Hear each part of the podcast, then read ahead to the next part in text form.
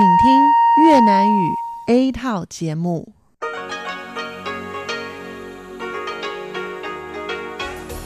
Đây là Đài Phát thanh Quốc tế Đài Loan RTI.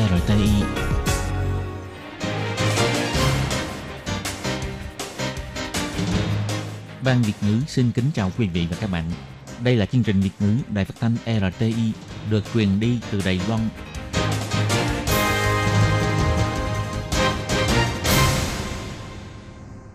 Thúy Anh xin kính chào quý vị và các bạn. Chào mừng các bạn đến với chương trình phát thanh của Ban Việt ngữ, Đài Phát thanh Quốc tế RTI ngày hôm nay.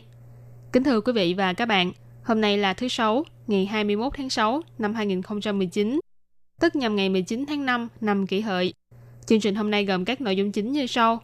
Mở đầu là phần tin tức thời sự Đài Loan, kế đến là bài chuyên đề, chuyên mục tiếng Hoa cho mỗi ngày, chuyên mục nhịp sống Đài Loan và kết thúc là chuyên mục nhìn ra thế giới. Để mở đầu chương trình, Thúy Anh xin được gửi đến quý vị và các bạn phần tin tức thời sự Đài Loan ngày hôm nay. Mời các bạn cùng lắng nghe phần tin tóm lược. Tổng thống nói, sức ảnh hưởng quan trọng nhất của Đài Loan là có được đời sống dân chủ tự do tôn giáo. Bãi công của nhân viên Eva ảnh hưởng hơn 10.000 hành khách. Bộ Giao thông định ra 4 thời điểm trong ngày để đưa thông tin tổng hợp. Ứng phó với chiến tranh thương mại giữa Mỹ và Trung Quốc, Tổng thống nói, làm sâu đậm thêm hợp tác hướng Nam mới, xây dựng lại chuỗi cung ứng doanh nghiệp Đài Loan. Phát tán những thông tin giả về lương thực hay nông sản phẩm, bị phạt cao nhất là 300.000 Đài tệ. Lý Chí Khải mang về huy chương vàng đầu tiên cho đội tuyển Đài Loan trong nội dung toàn năng tại giải thể dục dụng cụ châu Á năm 2019. Thời tiết nóng bức, bệnh nhân nhồi máu cơ tim tăng 20%. Và sau đây mời các bạn cùng lắng nghe nội dung chi tiết của bản tin. Sáng nay ngày 21 tháng 6, tại Trung tâm Hội nghị Quốc tế Đài Bắc đã tổ chức bữa sáng cầu nguyện quốc gia năm 2019. Tổng thống Thái Anh Văn cũng đã đến tham dự. Chủ đề của bữa sáng cầu nguyện quốc gia năm nay là sức ảnh hưởng quan trọng. Trong bài phát biểu của mình, Tổng thống bày tỏ, với cương vị là Tổng thống, trách nhiệm mỗi ngày của bà chính là sức ảnh hưởng của chính phủ vào quốc gia, nhất là chính phủ có thể mang lại những ảnh hưởng tích cực nào cho xã hội, và Đài Loan có thể phát huy sức ảnh hưởng của mình trên thế giới đến mức nào. Tổng thống bày tỏ, bảo vệ gia đình và thế hệ tương lai là một trách nhiệm không thể tránh khỏi của chính phủ. Vì vậy, trong 3 năm qua, chính phủ đã tăng cường hỗ trợ đối với những gia đình khó khăn, cùng phụ huynh xây dựng quỹ tiết kiệm vì giáo dục cho con trẻ, đồng thời tăng cường hỗ trợ chi phí nhà trẻ, xây dựng nhà ở xã hội, thực thi chính sách chăm sóc lâu dài 2.0, hy vọng có thể giảm nhẹ gánh nặng của gia đình và khích lệ thanh niên yên tâm lập gia đình. Ngoài ra, việc sửa đổi luật bảo vệ trẻ em cũng đã hoàn thành, giúp cho mạng lưới bảo vệ xã hội trở nên vững chắc hơn. Tổng thống nhấn mạnh, chính phủ sẽ tiếp tục dùng chính sách và luật pháp để bảo vệ từng gia đình của Đài Loan. Tổng thống Thái Anh Văn cũng đặc biệt chỉ ra, sức ảnh hưởng quan trọng nhất mà Đài Loan có thể mang lại cho thế giới chính là cuộc sống dân chủ tự do tôn giáo. Vào tháng 3 năm nay, Đài Loan lần đầu tiên hợp tác với Mỹ để mở cuộc đàm thoại về bảo vệ xã hội công dân và tự do tôn giáo khu vực Liên Ấn Độ Dương-Thái Bình Dương. Vào cuối tháng 5, Giáo hội trưởng lão Đài Loan cũng đã tổ chức một buổi tọa đàm về tự do tôn giáo quốc tế phiên bản đoàn thể xã hội. Đài Loan rất sẵn lòng chia sẻ kinh nghiệm của bản thân với thế giới. Tổng thống nói,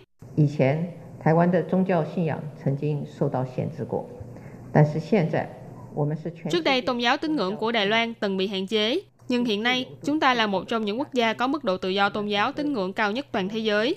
Chúng ta rất sẵn lòng chia sẻ kinh nghiệm của Đài Loan cho bạn bè quốc tế. Đây chính là sức ảnh hưởng của Đài Loan.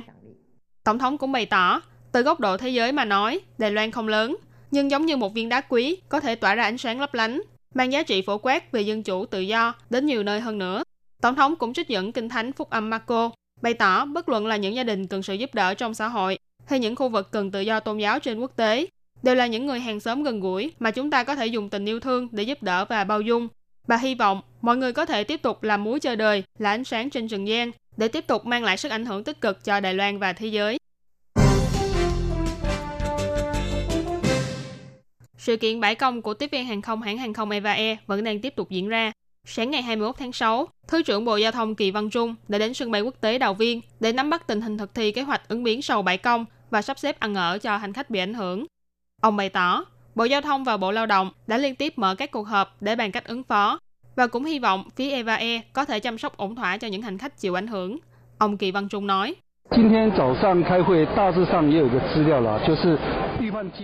trong cuộc họp sáng nay đã nắm được một số thông tin cơ bản. Theo phán đoán sơ bộ, số chuyến bay bị ảnh hưởng trong ngày hôm nay khoảng 80 chuyến bay nhập cảnh, 80 chuyến bay xuất cảnh, tổng cộng 160 chuyến bay. Số chuyến bay đã hủy là 22 chuyến bay nhập cảnh, 38 chuyến bay xuất cảnh. Tổng số hành khách bị ảnh hưởng là khoảng gần 12.000 người. Thủ tướng Tô Trinh Sương khi trả lời phỏng vấn bày tỏ, chính phủ không hy vọng có bãi công, nhưng bãi công là một cách để người lao động giành lấy quyền lợi của mình, nên chính phủ đã khởi động cơ chế ứng biến ngay từ giai đoạn đầu. Hy vọng hai bên doanh nghiệp và người lao động có thể nhanh chóng đạt được thỏa thuận chung. Ông Tô Trinh Sương nói.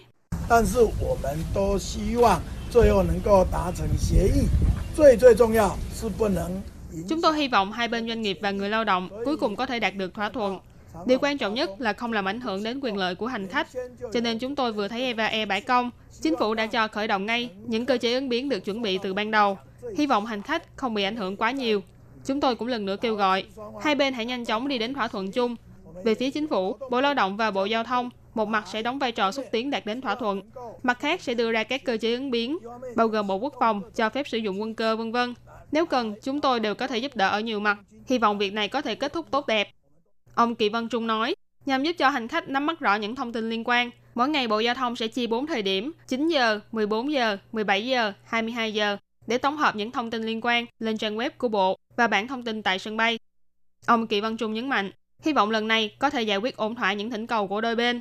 Bộ Giao thông, hai bên doanh nghiệp và người lao động cùng Bộ Lao động phải cùng nhau học tập, cùng xây dựng môi trường giao thông vận tải tốt đẹp hơn. Ông Tô Trinh Sương cũng bày tỏ, Bộ Giao thông đã có chuẩn bị từ trước để ứng phó với việc bãi công.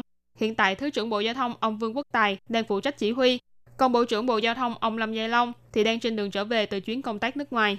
Thủ tướng hy vọng có thể bảo vệ quyền lợi cho hành khách, giảm thiểu mức độ ảnh hưởng đến mức thấp nhất. Sáng ngày 21 tháng 6, Tổng thống Thái Anh Văn đã tiếp kiến các chuyên gia học giả nước ngoài đến tham dự hội thảo FORMOSA, đối thoại an toàn hàng hải 2019. Trong bài phát biểu của mình, Tổng thống bày tỏ, những năm gần đây, tình hình an ninh tại khu vực Liên Ấn Độ Dương-Thái Bình Dương tiến triển ngày càng phức tạp. Trung Quốc không ngừng gây sức ép đối với Đài Loan, đồng thời khuếch trương sức mạnh hải quân trên vùng biển Đài Loan và vùng biển phía Đông và vùng biển phía Nam. Không chỉ làm ảnh hưởng đến hiện trạng của hai bờ eo biển, mà còn uy hiếp đến sự hòa bình và ổn định của khu vực. Tổng thống chỉ ra, hồi đầu năm nay, Chủ tịch Trung Quốc Tập Cận Bình đề ra một nước hai chế độ phương án Đài Loan. Trung Quốc không ngừng ngăn cản Đài Loan tham dự Đại hội Y tế Thế giới WHA. Bộ trưởng Bộ Quốc phòng của Trung Quốc còn tuyên bố không từ bỏ việc sử dụng vũ lực đối với Đài Loan. Những sức ép từ phía Trung Quốc vẫn luôn tồn tại. Thế nhưng Đài Loan vẫn sẽ không vì thế mà chùn bước, còn sẽ tiếp tục bảo vệ chủ quyền, nỗ lực đi ra với thế giới. Tổng thống bày tỏ, trong 3 năm qua, Đài Loan rất chú trọng những việc liên quan đến Hải Dương, đồng thời còn thành lập Ủy ban Sự vụ Hải Dương làm cơ quan tổng hợp các chính sách về đường biển. Ngoài bảo vệ môi trường biển và an toàn cho ngư dân, cũng thúc đẩy hợp tác với quốc tế, xúc tiến sự phát triển bền vững của đại dương. Đồng thời, Đài Loan và các nước ban giao ở khu vực Thái Bình Dương cũng đã ký kết hiệp định hợp tác tuần tra đường biển để làm căn cứ pháp lý cho các hạng mục hợp tác. Trên nghị đề vùng biển phía Nam, Đài Loan cũng nguyện ý tiếp tục hợp tác đối thoại với các nước liên quan, cùng nhau xây dựng hòa bình và bảo vệ tài nguyên cho vùng biển phía Nam. Đối diện với chiến tranh thương mại giữa Mỹ và Trung Quốc, Tổng thống bày tỏ, Đài Loan sẽ tăng tốc trong việc làm sâu đậm thêm mối quan hệ hợp tác với các quốc gia hướng Nam mới. Tổng thống nói,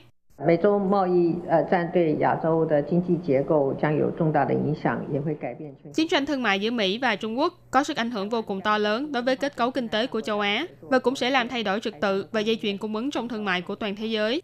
Đài Loan sẽ tăng tốc trong việc làm sâu đậm thêm mối quan hệ hợp tác với các quốc gia hướng Nam mới, xây dựng lại dây chuyền cung ứng của các doanh nghiệp Đài Loan, tạo ra hướng phát triển đôi bên cùng có lợi. Việc thông tin giả, tin tức giả tràn lan đã làm ảnh hưởng đến trật tự của xã hội. Vì thế, chính phủ khởi động việc sửa đổi những điều luật liên quan nhằm giảm thiểu những ảnh hưởng tiêu cực đối với xã hội quốc gia và lợi ích công cộng. Gần đây, có một số trang truyền thông phát tán những tin đồn liên quan đến một số nông sản phẩm bị tồn đọng và rớt giá, ảnh hưởng đến thị trường giao dịch nông phẩm. Ngày 21 tháng 6, Viện Lập pháp đã thông qua vòng 3 việc sửa đổi Luật Giao dịch Thị trường Nông sản và Luật Quản lý Lương thực. Trong đó quy định, bất kỳ ai đều không được cố ý phát tán những tin đồn hay thông tin sai lệch, làm ảnh hưởng đến giá cả giao dịch nông sản phẩm và giá cả thị trường lương thực. Người vi phạm có thể bị phạt nặng nhất là 300.000 Đài tệ. Hy vọng có thể ngăn chặn làn sóng phát tán thông tin giả trong xã hội. Thế nhưng, Ủy viên Lập pháp thuộc Đảng Quốc dân ông Tăng Minh Tông bày tỏ, ông rất tán thành với phương hướng sửa đổi điều luật nhằm ngăn chặn tin tức giả. Thế nhưng ông cũng cho rằng, cơ quan chủ quản để phán đoán thông tin giả là Ủy ban Nông nghiệp là không hợp lý. Ông nhắc nhở rằng, trong tương lai, khi chấp hành các điều luật này, cần phải có một bên thứ ba đứng ra phán đoán thì sẽ công bằng hơn. Ông Tăng Minh Tông nói,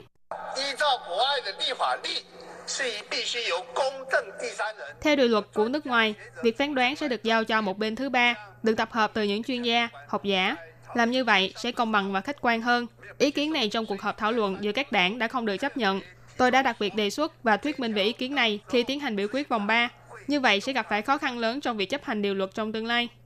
Nhằm ngăn chặn việc phát tán tin tức giả, đáp lại sự kỳ vọng của người dân, năm ngoái Viện Hành Chính đã khởi động việc sửa đổi điều luật, sàng lọc ra những điều luật liên quan như luật quản lý lương thực, luật quản lý vệ sinh an toàn thực phẩm, luật phòng chống bệnh truyền nhiễm, luật truyền hình truyền thanh v.v.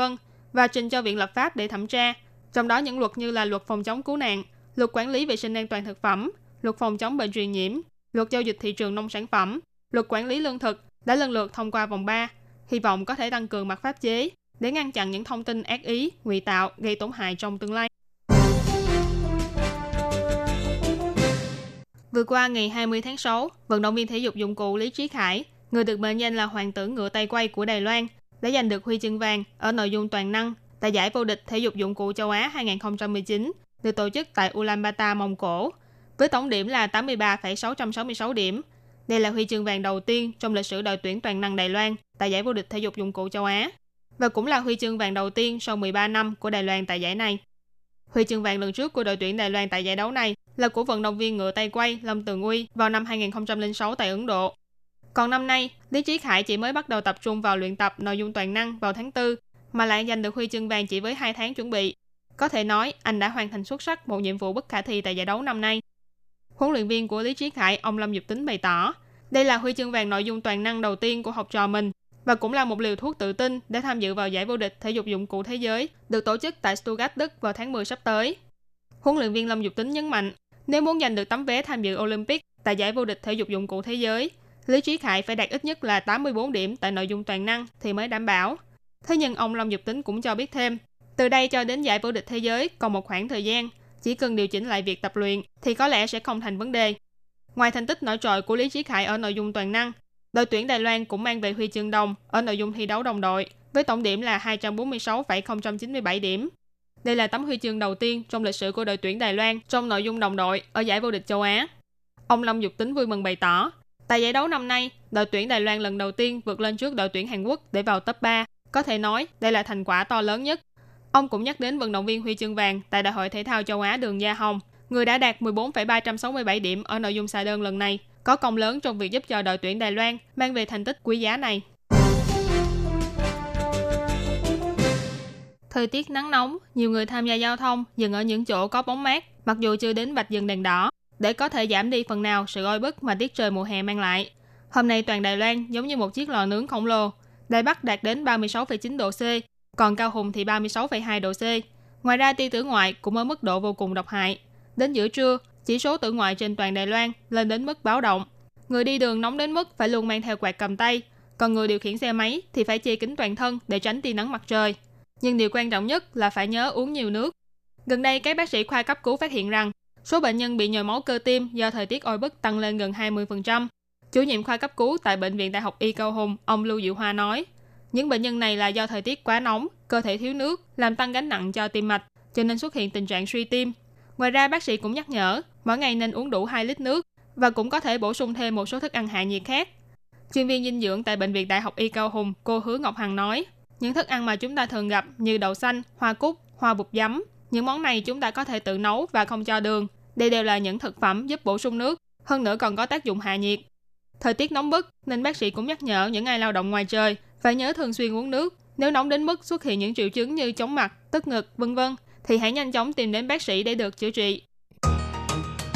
Các bạn thân mến, vừa rồi là bản tin tức thời sự Đài Loan ngày hôm nay do Thúy Anh biên tập và thực hiện. Cảm ơn sự chú ý lắng nghe của quý vị và các bạn. Thân ái chào tạm biệt và hẹn gặp lại.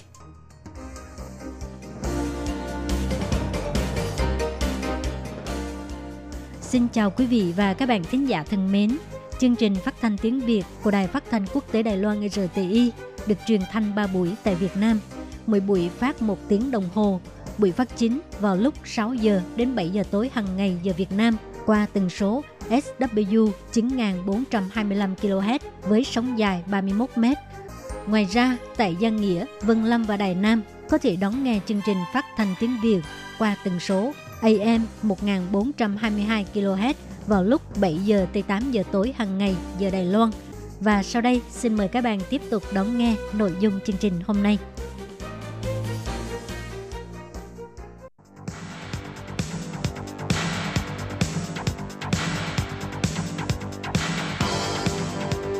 Đây là Đài Phát thanh Quốc tế Đài Loan RTI, truyền thanh từ Đài Loan. Mời các bạn theo dõi bài chuyên đề hôm nay.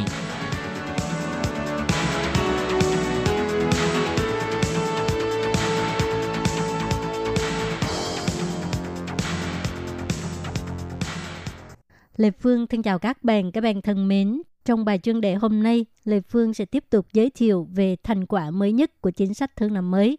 Tuần trước thì Lệ Phương đã giới thiệu về thành quả trong mặt bồi dưỡng tài năng do Văn phòng Đàm phán Thương mại công bố. Và hôm nay, Lệ Phương sẽ giới thiệu với các bạn về thành quả trong mặt chia sẻ tài nguyên và liên kết khu vực. Xin mời các bạn đón nghe nhé!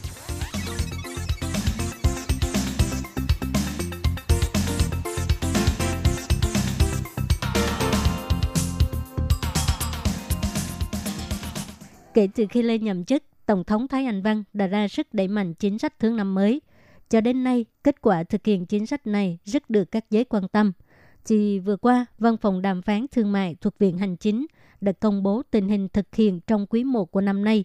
Kiểm thảo bao gồm 4 khía cạnh, giao lưu thương mại, bồi dưỡng tài năng, chia sẻ tài nguyên và liên kết khu vực để cho người dân có thể nhìn thấy được thành quả mới nhất của chính sách thương năm mới. Và bây giờ thì Lê Phương xin chia sẻ về thành quả trong mặt chia sẻ tài nguyên và liên kết khu vực. Trước tiên là về mảng du lịch. Số lượng du khách của các nước mục tiêu chính sách thương năm mới đến Đài Loan đạt 643.000 lượt người, tăng 6,2% so với cùng kỳ năm ngoái, chiếm 22,17% tổng số du khách đến Đài Loan du lịch. Còn số lượng du khách Đài Loan đi du lịch tại các nước mục tiêu chính sách thương năm mới đạt 793.000 lượt người, tăng 12,1% so với cùng kỳ năm ngoái, chiếm 19,05% tổng số lượng du khách đi du lịch các nước. Theo chỉ số du lịch Hồi giáo toàn cầu được tổ chức Thẻ tín dụng quốc tế MasterCard công bố vào năm 2019, Đài Loan lần đầu tiên được xếp hạng 3 trong danh sách các điểm du lịch tốt nhất của Tổ chức Hợp tác Phi Hồi giáo. Kế tiếp là tăng thêm văn phòng đại diện tại thành phố Hồ Chí Minh và Jakarta, Indonesia. Trong mặt giao lưu khoa học kỹ thuật, thành lập trung tâm nghiên cứu với cơ quan địa phương của các nước mục tiêu chính sách thương năm mới. Hiện nay, tổng cộng đã thành lập 12 trung tâm nghiên cứu khoa học tại 9 nước. Trong mặt giao lưu văn hóa, đưa ra dự án làm vườn dành cho thanh niên. Năm 2019, chính phủ đã trợ cấp 11 đội, phụ đạo 109 thanh niên đến New Zealand, Úc, Malaysia, Việt Nam, Philippines và Indonesia để giao lưu văn hóa nghệ thuật. Đưa ra dự án dành cho các sinh viên cao đẳng người dân nguyên trú đến các nước ngữ hệ Nam đảo để giao lưu học thuật và văn hóa dân nguyên trú. Dự án này đã phê chuẩn trợ cấp cho sinh viên dân nguyên trú. Các sinh viên này sẽ lần lượt đến các nước Philippines, New Zealand, v.v. để giao lưu văn hóa và học hỏi. Từ tháng 2 tới tháng 5 năm nay, Viện Bảo tàng Cố Cung Đài Bắc đã tổ chức cuộc triển lãm những báu vật của Viện Bảo tàng Cố Cung Đài Loan tại Viện Bảo tàng Nghệ thuật ở Sydney, Úc. Cuộc triển lãm này là lần đầu tiên được bảo tàng tổ chức tại Nam Bán Cầu. Tháng 2 năm 2019, Viện Bảo tàng Cố Cung tại Đài Bắc đã tổ chức hoạt động về nghị đề cộng đồng tân di dân và lao động cư trú, mời các cơ quan, tổ chức quan tâm nghị đề tân di dân và lao động di trú, chia sẻ kinh nghiệm và cùng suy nghĩ làm thế nào để Bảo tàng Cố Cung có thể cung cấp phục vụ xúc tiến giáo dục nhập cư thân thiện hơn. Tiếp đến là trong mặt liên kết khu vực. Về phần Hiệp định Thương mại, thì chính phủ Đài Loan đã ký Hiệp định đầu tư với các nước mục tiêu chính sách thương năm mới nhằm đảm bảo quyền lợi của doanh nhân Đài Loan. Phiên bản mới của Hiệp định đầu tư giữa Đài Loan và Ấn Độ có hiệu lực kể từ ngày 14 tháng 2 năm 2019. Về phần tổ chức phi chính phủ, thì năm nay chính phủ Đài Loan đã tổ chức hoạt động lần thứ 2 tại Đài Loan. Hoạt động với chủ đề là tư vấn sự vụ Đông Nam Á, mời 14 ủy viên của 10 nước đến Đài Loan giao lưu văn hóa.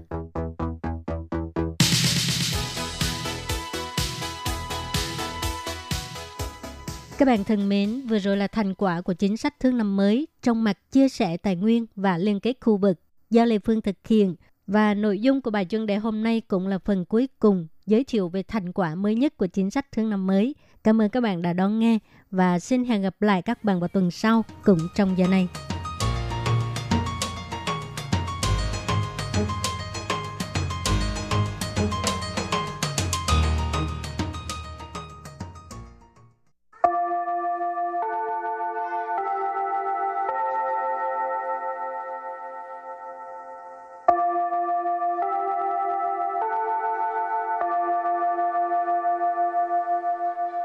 xin mời quý vị và các bạn đến với chuyên mục Tiếng Hoa cho mỗi ngày do Lệ Phương và Thúy Anh cùng thực hiện.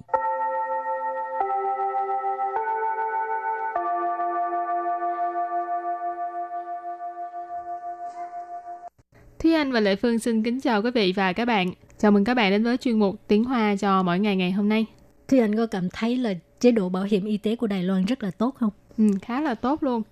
Dùng bảo hiểm y tế Đài Loan vài lần thì cảm thấy là cái mức giá rồi xong rồi cái phạm vi bảo hiểm của họ khá là tốt. Và cái công tác khi mà mình tới quầy rồi trình thẻ bảo hiểm y tế xong là mọi việc đều có phía bệnh viện hoặc là phía phòng khám họ lo hết. Không những chế độ tốt mà nhân viên phục vụ cũng tốt luôn. Cho nên Đài Loan là một nơi rất đáng để sống. Rồi hôm nay mình học hai câu có liên quan tới chế độ bảo hiểm y tế ha. Câu thứ nhất, nghe nói chế độ bảo hiểm y tế của Đài Loan được thực hiện rất tốt. Và câu thứ hai, đúng vậy và được rất nhiều nước xem đó là đối tượng để học hỏi. Và sau đây chúng ta lắng nghe cô giáo đọc hai câu mẫu này bằng tiếng Hoa. 听说台湾的健保制度办得很成功。 没错，而且被很多国家当成学习的对象。 Thúy Anh xin giải thích câu mẫu số 1. 听说 là nghe nói. Thái Văn là Đài Loan. 健保 là bảo hiểm y tế. 制度 là chế độ. Cho nên Thái Văn là Chiêm Bảo Trị Tụ là chế độ bảo hiểm y tế của Đài Loan. Ban nghĩa là làm việc. Ở đây mình dịch là thực hiện. Thành công nghĩa là thành công. Và sau đây chúng ta hãy cùng lắng nghe cô giáo đọc lại câu mẫu này bằng tiếng Hoa. 听说台湾的健保制度办得很成功. 听说台湾的健保制度办得很成功. 保制度办得很成功. Câu này có nghĩa là chế độ bảo hiểm của Đài Loan được thực hiện rất tốt hoặc là được thực hiện rất là thành công. Và câu thứ hai, đúng vậy và được rất nhiều nước xem đó là đối tượng để học hỏi. 没错，而且被很多国家当成学习的对象. Sau đây Lê Phương xin giải thích các từ vựng trong câu 2. 没错. Mấy chỗ, có nghĩa là đúng vậy. Ở chệ, tức là và ha, cũng có thể dịch là vả lại. Bày, ở trong câu này á, là một việc tốt cho nên mình dịch là được. Bày là được ha, chứ không phải là bị nha. Hẳn tua là rất nhiều. Quốc gia là quốc gia, nước ha. Tăng trần tức là xem như là. Xuế xí có nghĩa là học hỏi. Đối象tức là đối tượng ha. Và sau đây xin mời các bạn lắng nghe cô giáo đọc câu mẫu này bằng tiếng Hoa.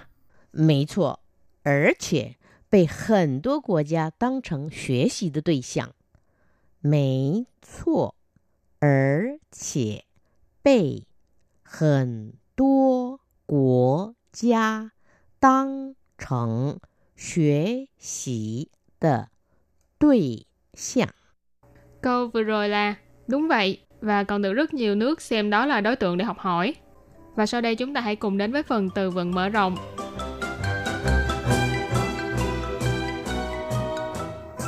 全民健康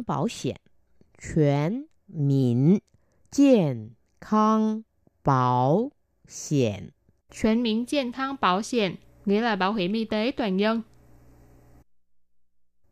健保卡 健保卡 thẻ bảo hiểm y tế. 健保 tức là bảo hiểm y tế, còn khả tức là thẻ. 家保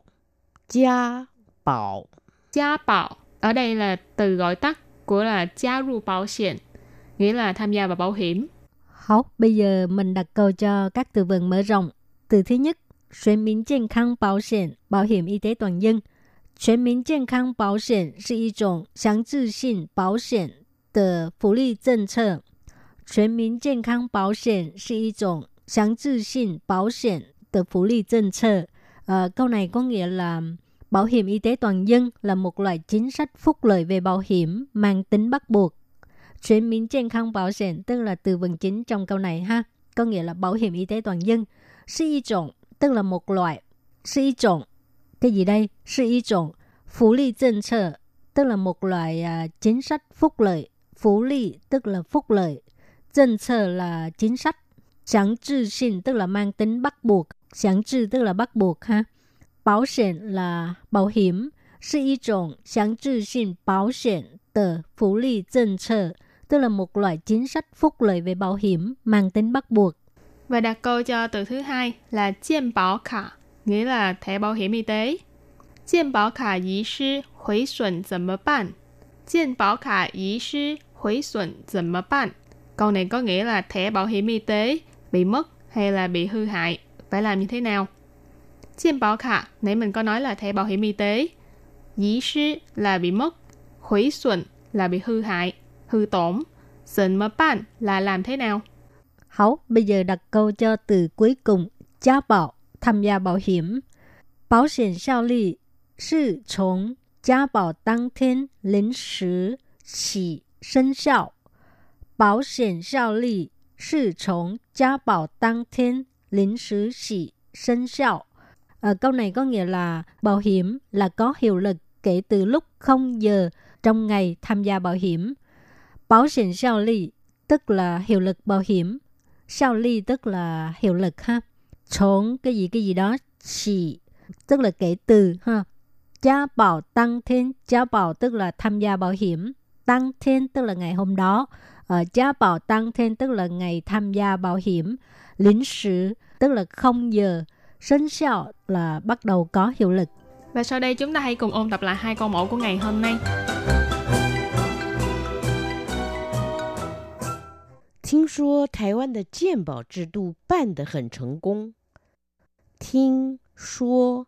Thính suốt là nghe nói. Thái Văn là Đài Loan. Jian Bao là bảo hiểm y tế.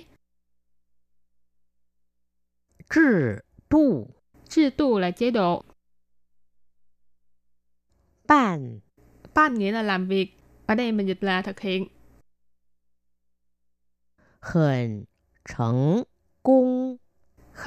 công. Thành công nghĩa là thành công. Và sau đây chúng ta hãy cùng lắng nghe cô giáo đọc lại câu mẫu này bằng tiếng Hoa. Thính suốt Thái Văn de Jian Bao chế độ ban de hẳn thành công. Câu này có nghĩa là chế độ bảo hiểm của Đài Loan được thực hiện rất tốt. Và câu thứ hai, đúng vậy, và được rất nhiều nước xem đó là đối tượng để học hỏi. Mấy chỗ, có nghĩa là đúng vậy.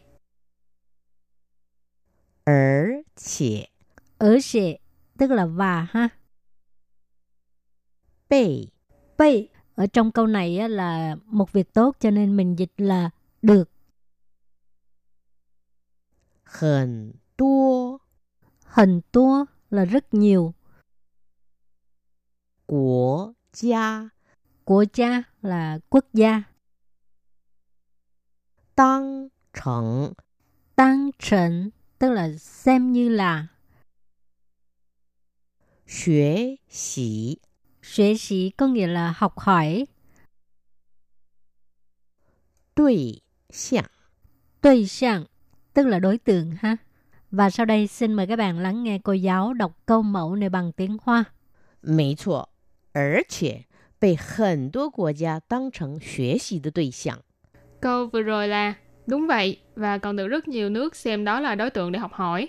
Hảo các bạn thân mến, bài học hôm nay đến đây xin tạm chấm dứt. Cảm ơn các bạn đã đón nghe. Bye bye. Bye bye.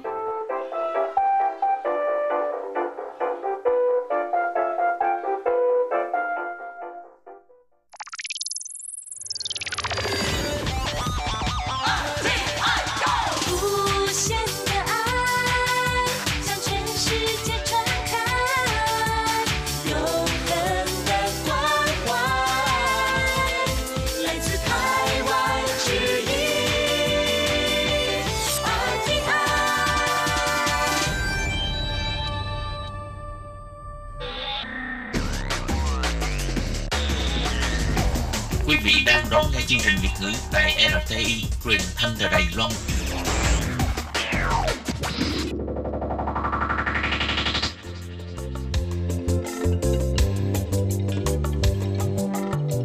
Chuyên mục Nhịp sống Đài Loan. Chuyên mục này sẽ đem đến những thông tin mới tại Đài Loan diễn ra trong thời gian gần đây do Lệ Phương thực hiện.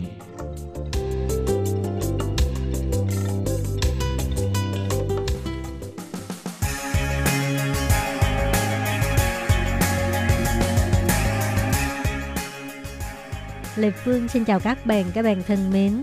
Trong thời đại công nghệ ngày nay, không biết là các bạn còn có giữ được cái thói quen đọc sách hay không?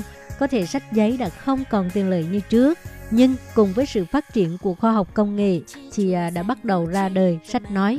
Thì sách nói tức là nội dung sách được truyền trải qua giọng đọc của con người, mà không những chỉ có sách nói mà các chương trình âm thanh kỹ thuật số cũng lần lượt ra đời, cung cấp nhiều lựa chọn cho độc giả.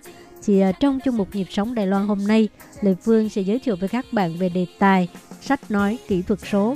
Xin mời các bạn đón nghe nhé.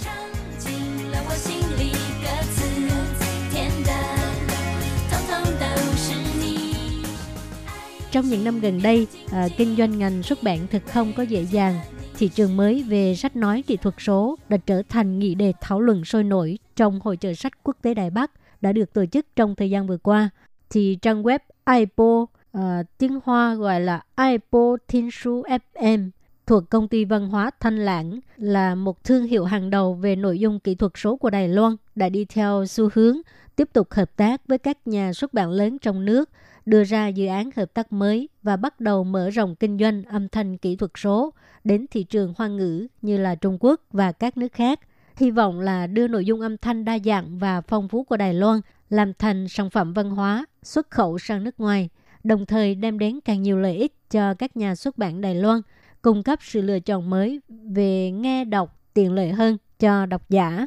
Thì như các bạn cũng biết, sự tiến hóa của công nghệ đã thay đổi cách tiếp cận thông tin của con người. Thì vừa qua, Michael Kerman, cựu chủ tịch Hiệp hội các nhà xuất bản quốc tế, đã đến Đài Loan tham gia hội chợ sách quốc tế Đài Bắc. Ông ta cho biết, toàn thế giới có khoảng 4 tỷ người là đã dùng dạng kỹ thuật số để nắm bắt thông tin. Cho nên ngành xuất bản là phải thay đổi mô thức kinh doanh và cách cung cấp thông tin cho độc giả để đáp ứng với những thay đổi mới. Thì sách nói kỹ thuật số là một trong những phương án giải quyết hữu hiệu. Diễn đàn hội chợ sách quốc tế năm nay cũng đã bỏ ra một ngày để thảo luận về tương lai của sách nói. Thì giám đốc điều hành của công ty văn hóa Thanh Lãng, Lý Kiến Phục cho biết, trong những năm gần đây, kinh doanh ngành xuất bản rất là khó khăn. Sách nói chính là một thị trường mới có thể khiến cho nhà kinh doanh xuất bản tăng thêm doanh thu, hỗ trợ các nhà văn mở rộng nhóm độc giả. Và đối với độc giả mà nói thì đây là một cái cách đọc và nghe rất là tiện lợi. Thì trong cuộc sống bận rộn, người thời nay thường có những giờ phút rảnh ngắn ngủi như là khoảng thời gian lái xe, đi bộ, chạy bộ, nấu ăn, quét dọn v.v. Thì cặp mắt và đôi bàn tay có thể sẽ rất là bận, nhưng mà đầu óc thì lại trống rỗng.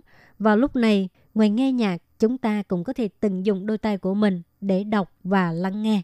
Thì trang web iPo của công ty văn hóa Thanh Lãng rất là phong phú, phân ra gần 20 hạng mục. Thì nội dung là bao gồm tiểu thuyết, văn học, quản lý kinh doanh, ẩm thực, du lịch nhân văn, truyện nhi đồng, học ngoại ngữ, sách kinh, sách tôn giáo, sách bán chạy nhất v.v. Và còn có cả phần những người nổi tiếng như là biên tập viên Lý Diệm Thu kể chuyện, nhạc sĩ Lý Tông Thịnh dạy guitar, nghệ sĩ Vương Vị Trung kể chuyện cười v.v. Ngoài ra còn cập nhật tin quốc tế mới nhất. Nói chung là nội dung rất là phong phú. Chỉ cần là thông tin cần thiết trong cuộc sống, các bạn chỉ cần lướt di động lên trang web iPo rồi đeo tai nghe vào là có thể lập tức thỏa mãn nhu cầu của mình. Ông Lý Kiến Phục cho biết nguyên nhân tại sao phát triển trang web iPo thì ông cho biết ông cũng bắt đầu già rồi. Ông phát hiện là dùng mắt xem sách càng ngày càng khó. Vả lại trước đây ông cũng đã từng làm việc ở đài phát thanh, cho nên ông hiểu được so với văn từ thì nội dung âm thanh là cũng có hơi ấm, có cảm xúc đặc biệt. Cho nên nội dung từ âm thanh đã trở thành nghề mới trong cuộc đời của ông. Thì hiện nay các app sách nói được tung ra thị trường, nội dung chủ yếu là dạy học, còn iPo thì để cho tiếng nói đồng hành với con người, trở thành một phần trong cuộc sống, cung cấp cho người sử dụng với những nội dung khác nhau, mở rộng sự trải nghiệm, nghe, đọc hoàn toàn mới cho độc giả. Thì kể từ năm 2006, công ty văn hóa Thanh Lãng bắt đầu thu thập các nội dung âm thanh kỹ thuật số. Ban đầu là được thể hiện trên trang web, nhưng sau khi điện thoại di động rất là phổ cập thì đã đưa ra ứng dụng iPo. Có thể nói, ứng dụng iPo là đài phát thanh di động đầu tiên của Đài Loan, cung cấp cho người sử dụng điện thoại di động một trải nghiệm lắng nghe rất là mới mẻ. Thì hiện nay, những tác phẩm có bản quyền về nội dung âm thanh đạt gần 2 triệu phút, là kho dữ liệu bản quyền nội dung âm thanh lớn nhất của Đài Loan. Các nhà xuất bản truyền thống phát triển sách nói đều sẽ gặp phải lĩnh vực chuyên nghiệp âm thanh. Ví dụ như phải cân nhắc có thể dùng tiếng nói của bản thân nhà văn để đọc sách hay không, hay là tìm người lồng tiếng chuyên nghiệp. Rồi có một số từ miêu tả cần phải khẩu ngữ, cần phải được sửa lại để cho độc giả nghe hiểu. Sau đó còn phải làm nhạc nền. Thì cả một quy trình như vậy cũng giống như nhà phát hành băng đĩa.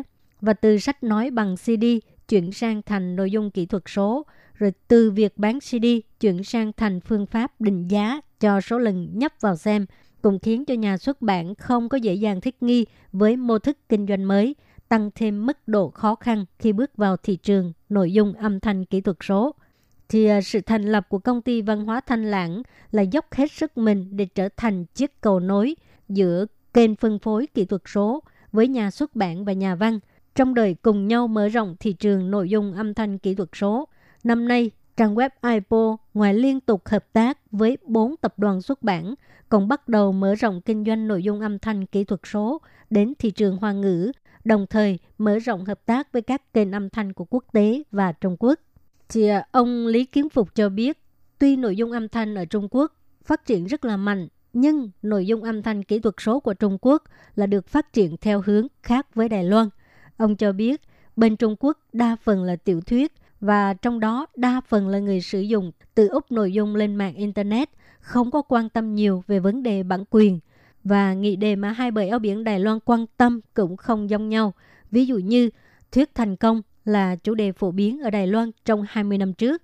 Nhưng bây giờ thì nội dung âm thanh kỹ thuật số ở Trung Quốc mới bắt đầu thịnh hành. Mặt khác, so với Trung Quốc, công tác bảo tồn văn hóa Trung Hoa của Đài Loan là sâu xa hơn. Cũng chính vì vậy, iPo đang tiến hành tiếp thì nội dung âm thanh sang thị trường Hoa ngữ. Thì như hồi nãy Lệ Phương đã giới thiệu, đó là Trung Quốc và các nước khác như là Malaysia, v.v. Giới thiệu văn hóa tốt nhất của Đài Loan đến với Trung Quốc và các nước sử dụng tiếng Hoa, để cho độc giả của các nước này hiểu thêm về Đài Loan, có thêm một số điểm chung để giao lưu, tăng thêm sự hiểu biết lẫn nhau. Và đối với nhà xuất bản và nhà văn Đài Loan cũng có thể mở rộng sang thị trường Hoa ngữ lớn hơn, thì đây là phương pháp tốt nhất để thực hiện thực lực văn hóa của Đài Loan.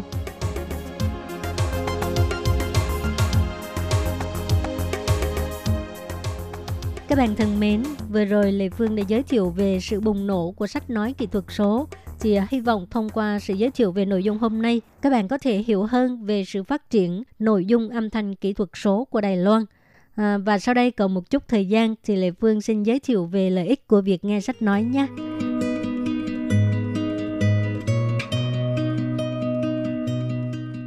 Các bạn thân mến, thì người xưa có một câu nói như thế này: Su trong tự dụ hoàng chính u, có nghĩa là trong sách có vàng bạc châu báu. Cho nên theo Lệ Phương nghĩ thì đầu tư cho việc đọc sách là một sự đầu tư rất là chính xác. Tại vì như hồi nãy Lệ Phương nói đó, là trong cuốn sách là có vàng bạc châu báu. Tức là mỗi một cuốn sách đều là một thế giới rộng mở, là một kho tàng kiến thức để cho chúng ta khám phá những điều thú vị và mới mẻ. Cho nên dù bận bịu như thế nào chăng nữa thì chúng ta cũng nên bỏ ra một ít thời gian để đọc sách. Các bạn có thể tranh thủ thời gian khi ngồi xe buýt nè, hay là ngồi xe điện metro, hoặc là lúc đợi người để mà đọc sách ha. Sau đây Lê Phương xin chia sẻ một vài lợi ích của việc nghe sách nói nha. Cái lợi ích thứ nhất là việc nghe sách nói rất là thú vị. Quyển sách mà bạn quan tâm sẽ sống động hơn là khi bạn nhìn thấy trên trang giấy. Thông qua giọng đọc của con người thì quyển sách hình như nó có nhân tính hơn, cho nên khi mà nghe sách nói thì có thể sẽ có một cái cảm giác rất là gần gũi và thân quen hơn. Cái lợi ích thứ hai đó là bạn có thể nghe trong khi bạn làm những việc khác.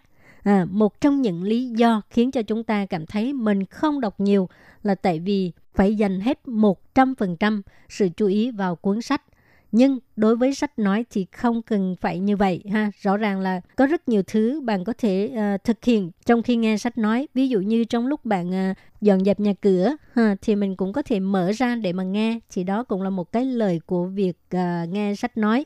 Cái lợi ích kế tiếp đó là làm cho một công việc nhàm chán trở nên thú vị hơn. Chỉ có những việc khi mà làm một mình bạn có thể thấy nhàm chán. Nhưng nếu như bạn nghe sách nói trong khi bạn làm điều gì đó thì bạn sẽ quên rằng mình đang chán. Chẳng hạn như mình đang kiếm tài liệu trong một cái không gian rất là nóng nực nè, hoặc là mình đang giặt quần áo, đang thấy chán nản. Nhưng mà từ khi nghe cái sách nói có những điều rất là thú vị thì mình cũng có thể là sẽ bật cười, vân vân. Và lợi ích kế tiếp đó là làm cho chuyến đi trở nên nhanh hơn. Nếu như bạn phải dành rất nhiều thời gian lái xe, ngồi ở nhà chờ xe hoặc là ngồi trên xe khi di chuyển, thì với một cuốn sách hay thì bạn sẽ cảm thấy cái thời gian nó trôi qua rất là nhanh và cái cảm giác mệt mỏi, buồn chán không còn nữa khi mà bạn đang nghe một cuốn sách bằng âm thanh kỹ thuật số ha. Rồi thì lợi ích kế tiếp đó là thưởng thức một cuốn sách với những người khác. Có khi nào bạn muốn ngồi trong phòng cùng một ai đó và cùng muốn đọc một cuốn sách và chia sẻ những câu nói hay trong cuốn sách này, thì việc đọc sách nói là có thể làm được. Bạn có thể rủ bạn bè của mình cùng nghe một cuốn sách nói ha, hoặc là có khi nhờ cái sách nói mà cái khoảng cách của bạn với bạn của bạn á, nó sẽ xích lại gần nhau hơn. Rồi tiếp theo thì cái lợi ích đó là khi đọc sách nói sẽ làm cho mình cảm thấy nhẹ nhàng, thoải mái ha. Và cái lợi ích kế tiếp mà Lê Phương nghĩ mọi người đều rất là thích thú đó là có thể nhận được những cuốn sách nói miễn phí ha. Thì hiện nay có rất nhiều trang web, rất nhiều ứng dụng có thể cho mình tải xuống sách nói vào cái máy tính hoặc là thiết bị di động của mình. Thì hiện nay có rất nhiều trang web hay là ứng dụng có thể miễn phí tải xuống sách nói vào cái thiết bị di động hay là máy tính của mình. Thì bạn có thể nghe sách nói ở mọi lúc, mọi nơi ha. Mà mặc dù vừa rồi Lệ Phương đã nói về rất nhiều lợi ích của việc đọc sách nói, nhưng mà nếu như được á thì cũng cố gắng mua sách giấy nha, để mà ủng hộ cho tác giả cũng như nhà xuất bản ha.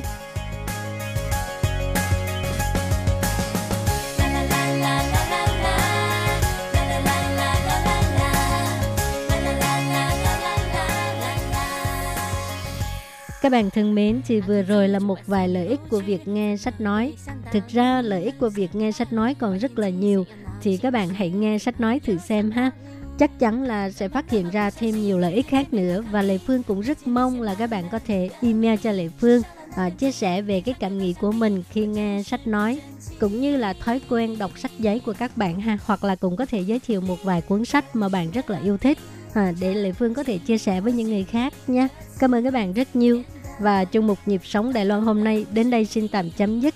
Cảm ơn các bạn đã đón nghe và xin hẹn gặp lại các bạn vào tuần sau cũng trong giờ này. Bye bye.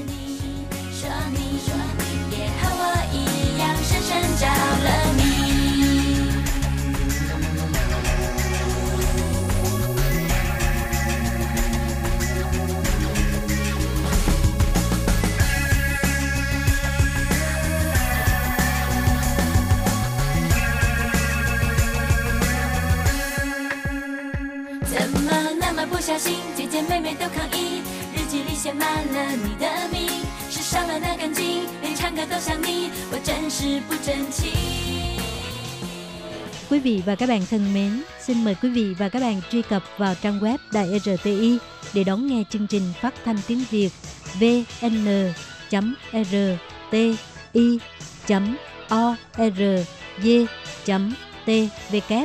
Và cũng có thể truy cập FB fanpage của Ban Việt ngữ RTI tiếng Việt.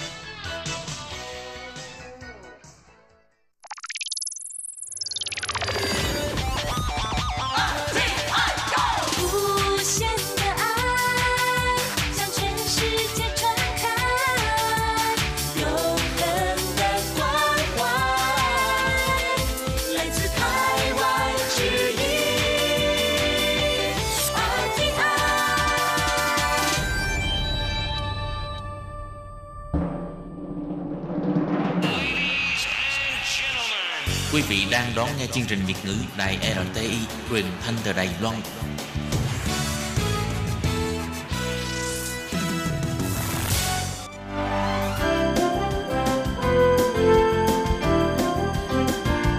Xin mời quý vị và các bạn đến với chuyên mục Nhìn ra thế giới. Chuyên mục này gồm những nội dung liên quan đến quốc tế.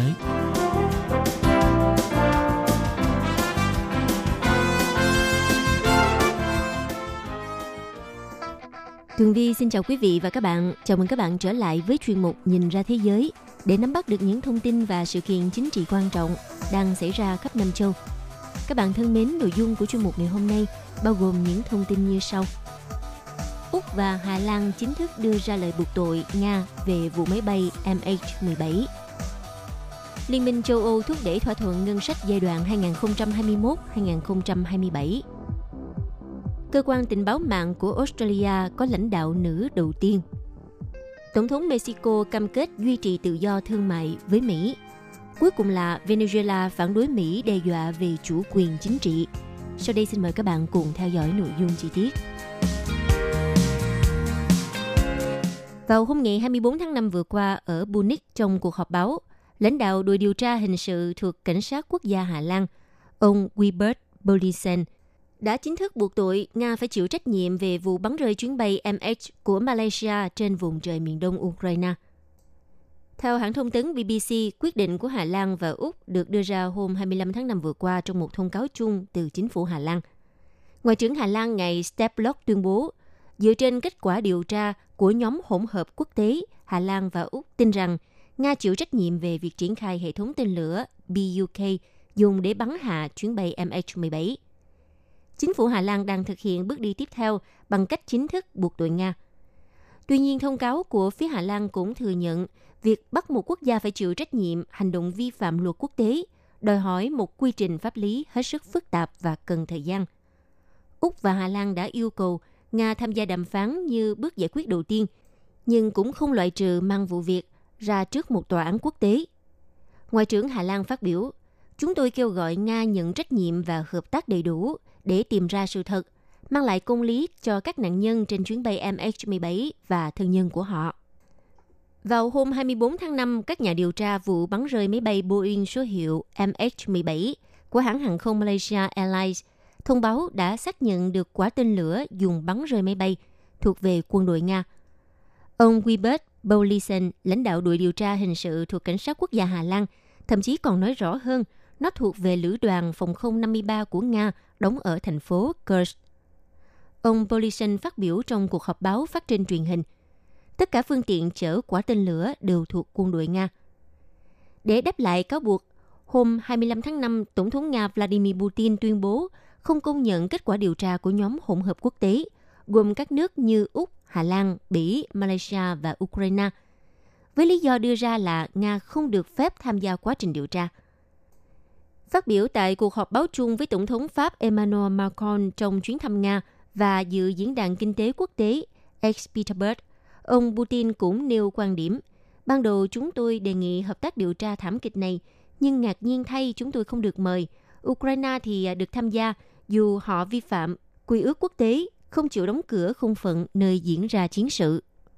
Sau đó, Bộ Quốc phòng Nga cũng đã chỉ trích kết luận của Ủy ban điều tra MH17 là hùa theo sự ngụy tạo của tình báo Ukraine và nhóm Belikat, đồng thời khẳng định tên lửa Berk của Nga chưa bao giờ rời khỏi biên giới, đồng thời cho biết phiên bản của Nga là chiếc Boeing bị bắn bởi tên lửa Berk của lực lượng phòng không Ukraine. Thưa các bạn, chuyến bay MH17 đã bị tên lửa bắn rơi vào ngày 17 tháng 7 năm 2014, với 298 người trên khoang, trong đó 2/3 là người Hà Lan, và máy bay đã bị bắn trên không phận lãnh thổ do phe ly khai Ukraine thân với Nga kiểm soát. Cho tới tháng 7 năm 2015, Nga từng dùng quyền phủ quyết bác bỏ đề xuất của Malaysia thành lập tòa trọng tài quốc tế phân xử vụ MH17. Các nước có công dân thiệt mạng và người thân của các nạn nhân cũng phản đối ý tưởng này và họ yêu cầu vụ việc phải do tòa án Hà Lan thụ lý.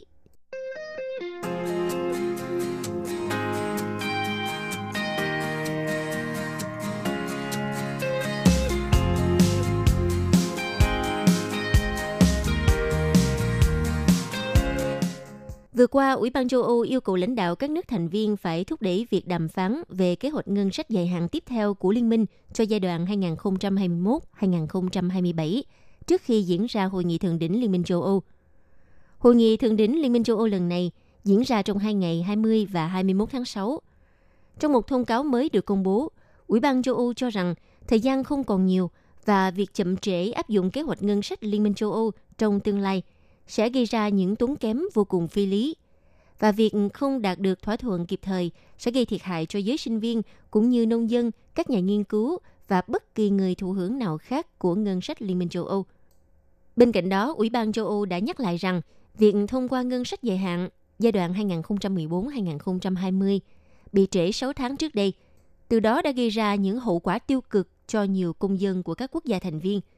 Cho nên để ngăn chặn tình trạng tái diễn, giờ đây Ủy ban châu Âu kêu gọi Hội đồng châu Âu phải vạch ra một lộ trình cụ thể nhằm đạt được thỏa thuận về ngân sách dài hạn của khối vào mùa thu tới và coi đây là một ưu tiên hàng đầu. Chủ tịch Nghị viện châu Âu ngài Jean-Claude Juncker cho biết, công việc chuẩn bị đã hoàn thành về cơ bản để có thể thúc đẩy đề xuất của Ủy ban châu Âu về ngân sách dài hạn tương lai của Liên minh châu Âu.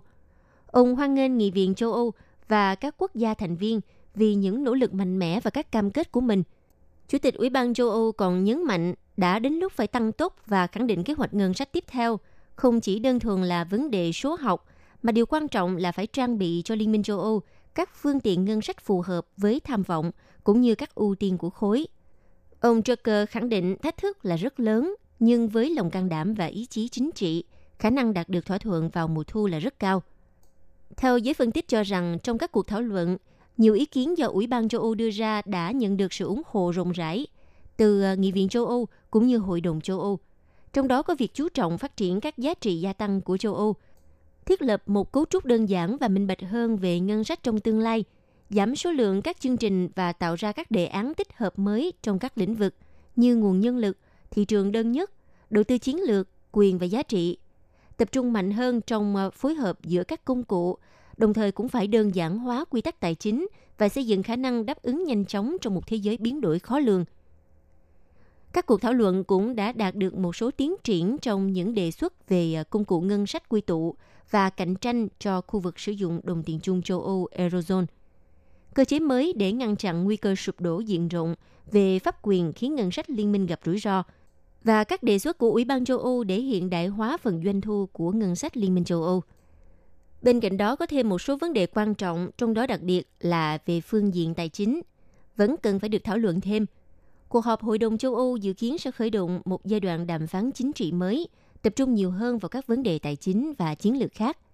Đây là cách duy nhất để đạt được thỏa thuận một cách kịp thời và để đảm bảo rằng các chương trình mới sẽ được thực thi từ ngày 1 tháng 1 năm 2021 sắp tới. Việc áp dụng kịp thời kế hoạch ngân sách tiếp theo cũng sẽ mang lại những lợi ích cụ thể cho tất cả người dân châu Âu.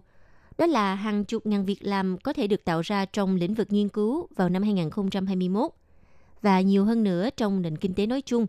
Hơn 100.000 dự án theo chính sách gắn kết cũng sẽ được bắt đầu sớm, cùng khoảng 1 triệu thanh niên có cơ hội được hưởng từ chương trình giáo dục trao đổi Erasmus, cũng như 40.000 người khác sẽ được tham gia vào các hành động đoàn kết trên khắp châu Âu ngay từ năm 2021.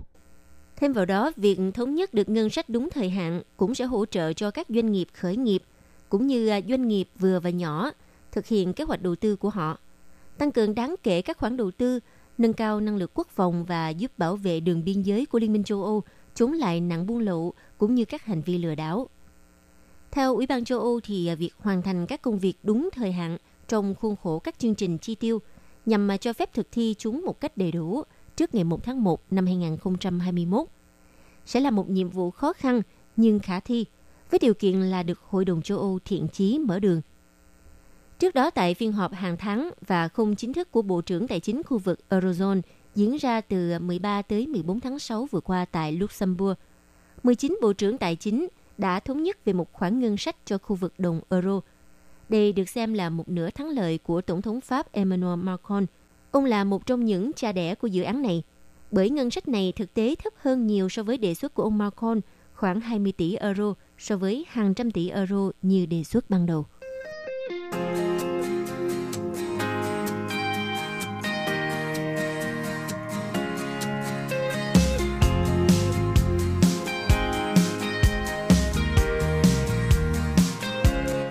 Vào hôm ngày 19 tháng 6 vừa qua, cơ quan tình báo mạng Tổng cục Tín hiệu Australia ASD lần đầu tiên có lãnh đạo là nữ với việc bổ nhiệm Phó Tổng thư ký Nội vụ Rachel Noble làm Tổng giám đốc mới. Theo Tổng giám đốc sắp mãn nhiệm của ASD, Michael Burgess cho biết, bà Noble là người rất được kính trọng với nhiều kinh nghiệm phong phú và lâu năm về không gian mạng, khoa học, công nghệ, an ninh quốc gia và quốc phòng. Mối đe dọa của chiến tranh mạng là có thật và bà Noble hoàn toàn có đủ năng lực để đối phó với mối đe dọa này. Cũng theo ông Burgess, trước đây bà Noble đã từng 2 lần làm việc tại ASD và đã có thời gian công tác tại Văn phòng Thủ tướng và Nội các, nơi bà đã điều phối toàn bộ chính sách của chính phủ về các vấn đề không gian mạng và chia sẻ thông tin giữa các cơ quan an ninh quốc gia. Trước khi phục vụ trong chính phủ thì bà Noble đã làm việc cho hãng viễn thông Optus. Bà có bằng thạc sĩ quản trị kinh doanh về quản lý công nghệ và cử nhân khoa học. Trước đó có một nguồn tin tình báo của Australia cho biết, việc bổ nhiệm một người có nền tảng vững chắc về cả an ninh mạng và an ninh quốc gia như bà Noble đã phản ánh mối quan tâm hiện nay sau khi xảy ra các vụ tấn công mạng nhằm vào Quốc hội và Đại học Quốc gia Australia.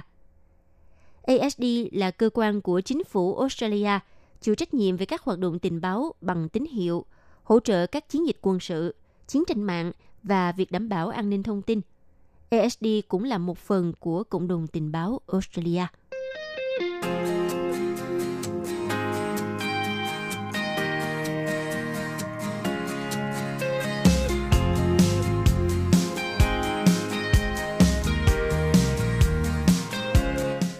Vừa qua, trong một cuộc họp báo ở Mexico, Tổng thống Mexico ông Andrés Manuel López Obrador tái khẳng định nước này sẽ làm mọi thứ có thể để tuân thủ thỏa thuận nhập cư mà nước này vừa đạt với Mỹ vào hôm ngày 7 tháng 6 vừa qua. Tổng thống Mexico cam kết duy trì tự do thương mại với Mỹ và không để bị cuốn vào cuộc chiến thương mại giữa lúc hai nước bất đồng về vấn đề di cư.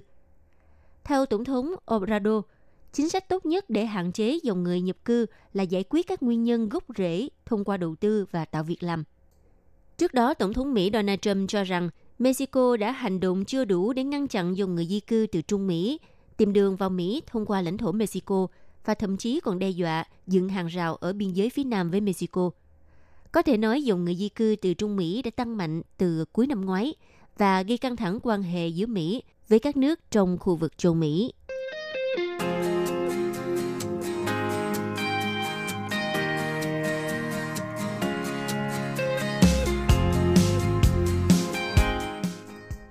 Vừa qua, trên trang mạng Twitter của mình, Phó Tổng thống Venezuela bà Delcy Rodríguez đã bác bỏ những lời đe dọa của người đồng cấp Mỹ Mike Pence về chủ quyền chính trị và lãnh thổ của đất nước Nam Mỹ.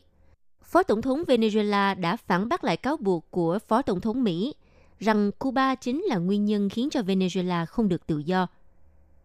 Bà Rodríguez khẳng định Washington mới chính là tác giả của các lệnh trừng phạt vô nhân đạo, dẫn tới vô vàn những khó khăn về kinh tế xã hội cho nhân dân Venezuela. Bà đồng thời cũng lên án ông Pence hỗ trợ những kẻ đảo chính với âm mưu lật đổ chính phủ của Tổng thống Nicolas Maduro. Quý vị và các bạn thân mến, vừa rồi là chuyên mục Nhìn ra thế giới do Tường Vi biên tập và thực hiện. Xin cảm ơn sự chú ý lắng nghe của các bạn. Hẹn gặp lại trong chuyên mục tuần sau cũng vào giờ này. Bye bye! Quý vị và các bạn thân mến, sau đây là email của Ban Việt ngữ ctv@rti.org.tvk. Hộp thư truyền thống của Ban Việt ngữ Việt Nam Miss PO Box 123-199 Taipei 11199. Còn thính giả ở Việt Nam xin gửi đến hộp thư số 104 Hà Nội, Việt Nam.